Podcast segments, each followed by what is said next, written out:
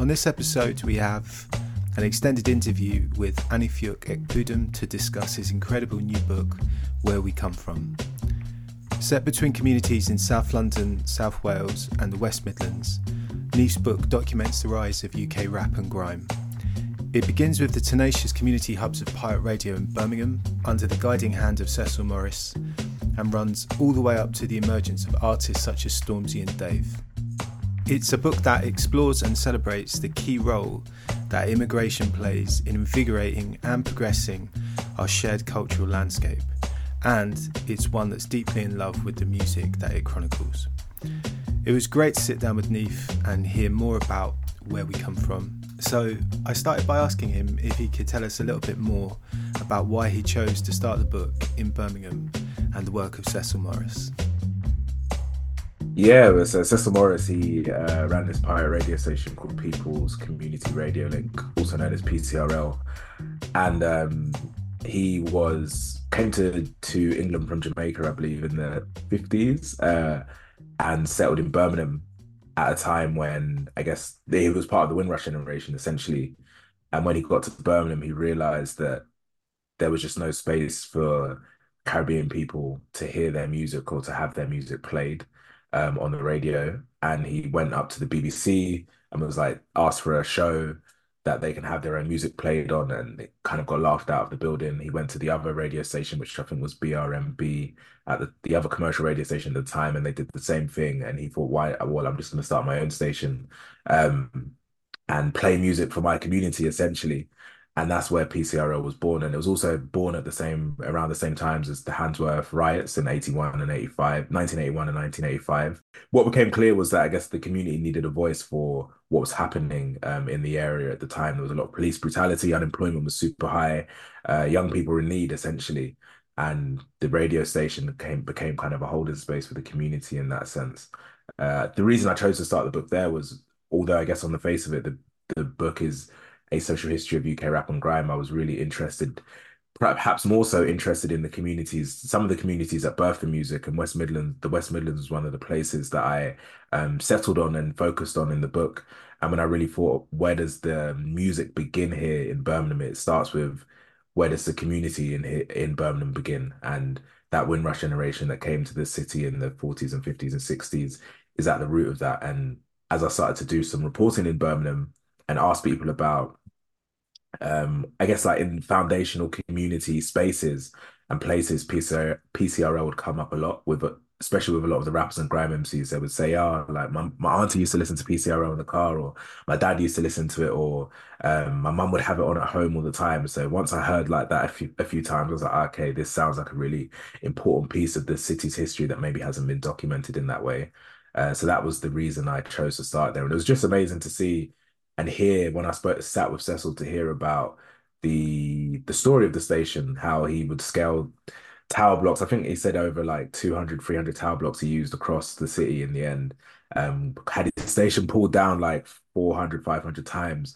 But then not only would they play music, they would um, broadcast like funeral dates. They'd broadcast when people had, somebody had passed away in the community, they'd broadcast out on the radio station, because at that time, it would take a while for news to spread across um, the region. So you saw it became more than just a space for music. It really became like a important place for the community. They'd have talk radio shows about their space um, in British society, essentially, and what they felt was going wrong and where they needed, what they could do to, I guess, try and improve and help their position. Um, they would have like birthday parties, all of these kind of things. So it was a, it's a really beautiful story of the station, and I'm yeah really happy that I was able to write about it in the book.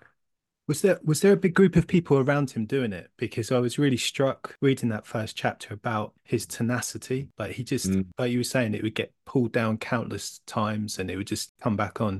Yes, I think he was central to it, but there was definitely a lot of people around him, and there was a lot of D- they had like a big revolving cast of D Js that would be on the station, um, and then as the station began to grow, I think it got so big that um, it started eating into the audience of like the B B C, West Midlands station and the other commercial station, which is kind of like why, I guess, in the end, it was prosecuted um, with such, I guess, viciousness, because they could see the popularity of it But I say that all to say that, yeah, he had a big group of people around him, producers, D Js, started to have um, talk shows from people in Gambia, talk shows from people from, I guess, like the South Asian community that were in Birmingham at the time, because they were going through a similar thing of not being able to have a voice.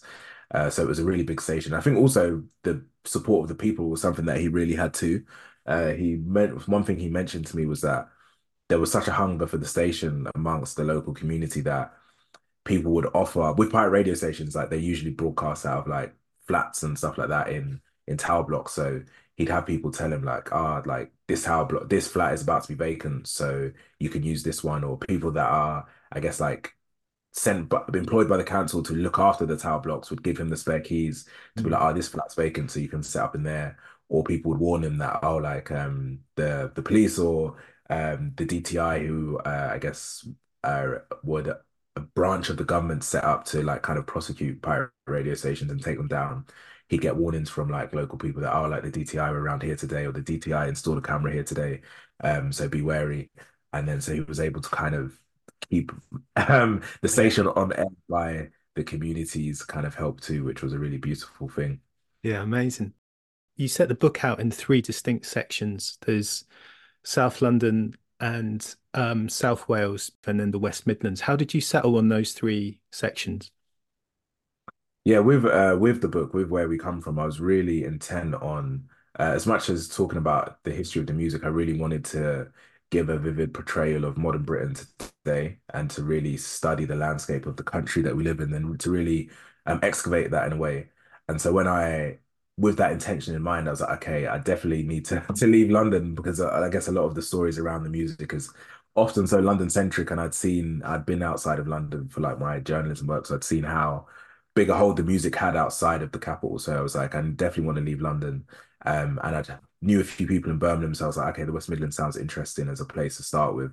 And then beyond that, I was like, if I'm really really serious about trying to document life in modern Britain, I have to leave England. So I was like, uh, I, so I then thought about, I went to Scotland a few times, but the, I guess the stories there didn't quite work with the theme of the book in the end. But um, I went to Wales and immediately found like this amazing, like rich history of, of music, of migration, of Black communities, of ethnic communities in Cardiff and in Newport, which was so perfect with the kind of book that I was trying to write.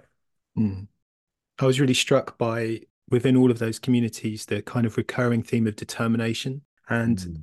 the kind of tension that existed with success in that. It made me think about how a lot of the communities that you're chronicling have in some way been let down by central government, and that the offer that they're given is that they can rise out of their community but not with it.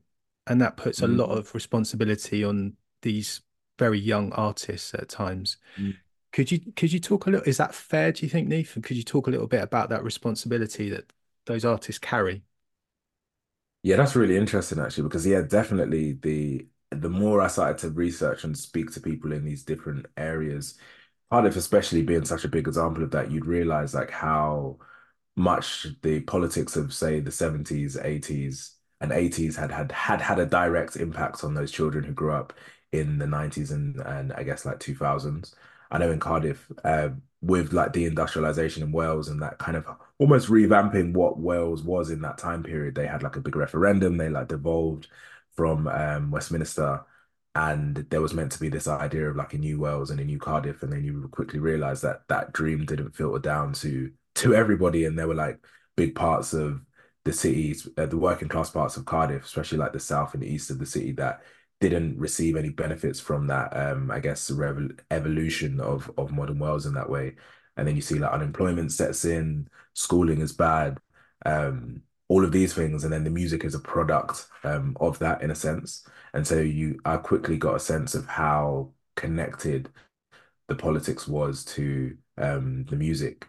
And I think that then, as you say, with people then trying to rise up out of the circumstances they found themselves in, puts like a distinct tension on, I guess, feeling like you need to leave the place that you were born in um, to have a sense, to find a sense of, I guess, peace in your life. And uh, and especially if you're then trying to be a successful musician, feeling like you need to leave that place in order to do that.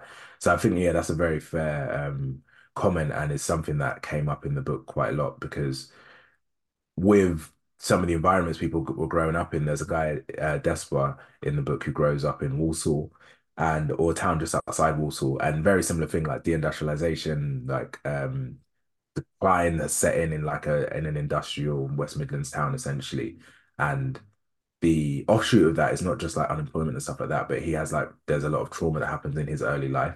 And then so he comes to associate his hometown with like all of these traumatic experiences, and so then doesn't feel that's a place that he actually wants to stay in. So I think the the relationship that, uh, the complicated relationship people have with where they're from was such a recurrent theme in the book, and then feeling like they may need to leave that either to find success in music or just to find a sense of peace within themselves or something that came up too. I was really struck actually with Despa's story towards the mm. end. After you've been out with him and his family for the day, and then he sees some younger artists that he's working with, and there is mm. that kind of relationship where he's passing on a lot of accrued wisdom. And it, and I think that was one of the things in the in the book that really resonated with me, was the generational support.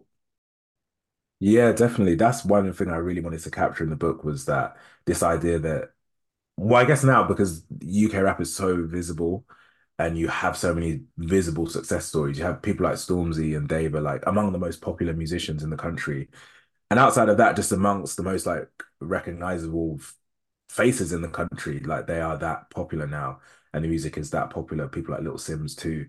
And um, that is like great. But I wanted to show that that isn't like, that wasn't an accident. Like that wasn't like a, a like a spontaneous thing that just happened, and these individuals managed managed to erupt into like public consciousness. Like that's been a process of, as you say, like generational building and advice that's gone on for sixty, seventy years, that laddered into a moment like we have, into a movement and a scene that we have today. That was really important um, for me to show, I would say. And then also to show, as you say, people like Despa's story, to show that the legacy of the music isn't just like millions of records sold and headlining festivals and doing these kind of things, which are great, but there's a, also like a quieter legacy that lives in the personal lives of the people who have, I guess, been touched by the music and who have who have shaped the music too. I really loved the D I Y aspect of all of this. It really felt, especially in the sort of the earlier years that you're chronicling at the beginning of the millennium, there's so much kind of, so many people just coming together and doing it for themselves. Yeah, no, definitely. Um, the yeah, the D I Y aspect is, I think, at the very core of of the music. As we say, like someone like Cecil Morris, that starting the Pirate Radio station, is that D I Y ethic is there, and I think a lot of it comes from with the immigrant communities coming over to the U K, having to essentially build something from nothing, build a life from nothing, build a community from nothing, and I think like that ethic kind of passes down into the subsequent generations, who then they themselves were building pirate radio stations and whatnot, or they were um in in South London. A big focus is on like the street D V Ds that is capturing the music at the time, and you have like really young kids essentially starting recording like um films of their friends and of their local community, and really time stamping their era. I think that was such a beautiful thing too. Um, so yeah, the D I Y aspect is is there throughout all of it, and I think the music kind of sits at the bedrock of that almost. I'd never seen things like Lord of the Mics before, and uh, mm. I spent a couple of evenings going down some YouTube rabbit holes and saw the one of, in Jammer's basement with um, Wiley and Kano on the stairs and all that stuff. Yeah, yeah. And you kind of get the you get the feeling of the excitement of people living in the future. in in a mm. sense that they're creating the future around themselves, and that that happens very rarely in music. A new genre mm. emerges and people are at the forefront of that. Yeah, that's really interesting actually, because I think a lot of it is when I speak to them, and even as you say, like I grew up watching stuff like Lord of the Mics and Practice Hours and these kind of D V Ds, and I think a lot of it is they didn't realize that at the time what they were creating. It was almost just like instinct and inadvertent Um, creativity in young people that was creating a movement. But I think a lot of it was that that was almost just like a rite of passage, like that's what you do. A lot of them, their parents or older cousins may have like ran sound systems or were garage M Cs or were jungle M Cs, so it was almost like a kind of inherited um, birthright in a way, like in terms of you perform music in this way.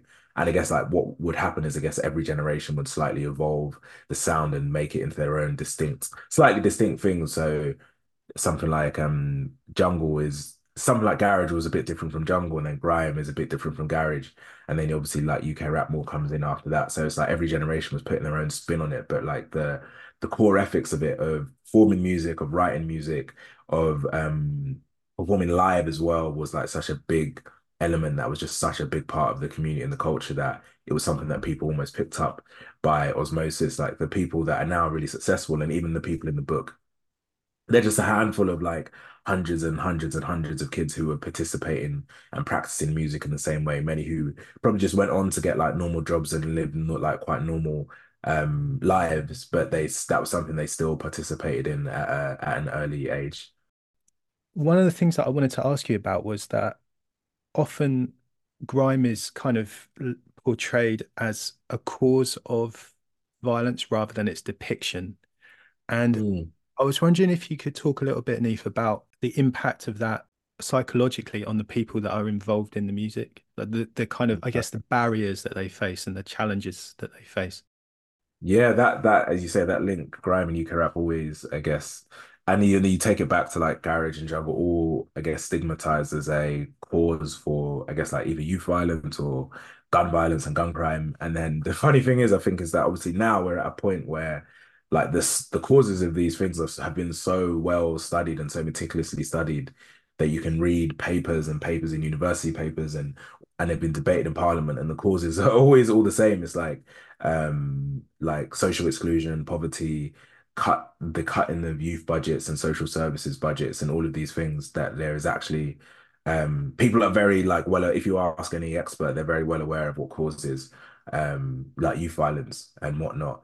And yeah, the reason is never like the music that people are listening to, but I think it becomes, um, the music becomes an easy scapegoat, especially with like, I guess some of these things, especially with the music, I guess, vocalizes it in such, in sometimes like such a crude um, and um, in your face kind of way. And I think that probably makes like politicians and, and whatnot, A, like uncomfortable, but also like scared that the, the these social and economic factors that have been hovering over these young people and is now manifesting in stuff like violence um is is like in front of everybody's face. It's not just something that's concealed in like these communities where people are living. And then I think because we know the causes and then probably the solutions are there, I think the easy way is to then scapegoat the music, because that kind of takes away the finger pointing at you and then kind of you kind of point it at somebody else. Um in terms of the impact, I would say that it had on and has on musicians, I think a big thing was um, with the music then being censored in a, a lot of ways and shackled in a lot of ways and discriminated in a lot, it's discriminated against in a lot of ways. It just made it really difficult for people to like kind of make a livelihood off something, mm-hmm. and to even begin to imagine that you could make a livelihood off um, off grime, off off being a D J, off being an M C. I remember uh, people in the book telling me when I was interviewing them, telling me that at one point, shows in Birmingham were getting shut down consistently um, by the police and whatnot. And then what it ha what happens is that there's almost like a, a loss of hope, because the way any musician, re regardless of genre, starts their, their early career is performing at a time anyway. Maybe in those times, maybe it's slightly different now on social media, but back then would be you'd be performing in front of small crowds and you slowly build up your audience and build up your confidence, and you then pro progress to bigger crowds and whatnot. But the shackling of the genre is essentially stripped that live element away and stripped that starting block away, which means it's difficult for you to even imagine having a music career if the very first thing you need to do, which is go out and perform, you actually can't do. Um, so I think that was like a big impact. And I think also then it sparks even further creativity in people in ways of trying to get around um, that censorship in a way, which I think when we talk about resistance and the D I Y nature of things, I think, again, sits at like the heart, heart of the genre, is people trying to find creative ways around the kind of roadblocks that have been put in front of them. Yeah, I thought you really captured that with the story of um, Parsalu and Hillfields, and also Dave, like you say, is one of the most recognisable musicians in the U K now. Aniefiok, I wanted to ask you about the things that U K grime and rap have done to remain true to its roots. Yeah, the, as you say, like when the genres became like really successful and really visible, they inevitably start to change. Like things like money come into it, of course, the visibility, the different uh, avenues to performing and playing like venues all across the world also starts to happen. And so the music starts to, um, I guess, change in a way. Um, and I think naturally it then becomes more popular too. You get more prep people participating in it because it's not no longer just a hobby. It's also something that can now be like a actual vocation and a livelihood. So that process that we're seeing has been interesting. I think um, the beautiful thing, I think, is that the genre is like really becoming really popular at a time when social media was kind of like tearing down barriers to entry for musicians was quite an important thing, because then it meant that there was no need to necessarily conform to an industry standard in a way. Uh, you could just express yourself on your own terms and the music can still make its way around the world and circle around um, the world in that way too, which I think has been really important. And I think also the one thing I think is important, and I think is important in any like artistic culture, is having people who are almost um, extremists to their art, like they refuse to compromise, because I think having those like individuals there like sets a standard for everybody else. So even if there are people who are maybe going to compromise a little bit, or they're going to sl- slightly make slightly more commercial music, like that, those group of extreme artists, I say, who are really pure to their art, uh, there and visible and popular, and sets a reminder and a standard for everybody else to follow. And I think U K Rap has like a lot of those individuals. I think like Kano is such a great example of that, of not compromising. And I think you see like the kind of tree of artists that then not come from him, but are clearly inspired by him. Like people like Little Sims and Lil Kana are clearly inspired uh, by his work, and then uh, as uncompromising in their work too. I think somebody like Hot Paper, who's the rapper from Barking, is another similar example, like has been really steadfast to telling his truth in the most in as authentically as he can, and you can see like the ripples of that then spread throughout the rest of the music scene too. So I think that's been a really important thing, in having those individuals who who are really committed to um, to the art of it, uh, as well as especially as it the music then becomes like an industry in itself. It's been really lovely meeting you. Thank you so much for taking the time, Dave. Yeah, I really enjoyed it. No, thank you for the time. I appreciate it. Where We Come From is published by Faber and Faber. It's a great read and is, as they say, available in all good bookshops. We'll be back in a couple of weeks' time with Mahal Gadi on Fela Mahkene and her incredible short story collection Innards. But until then, big love.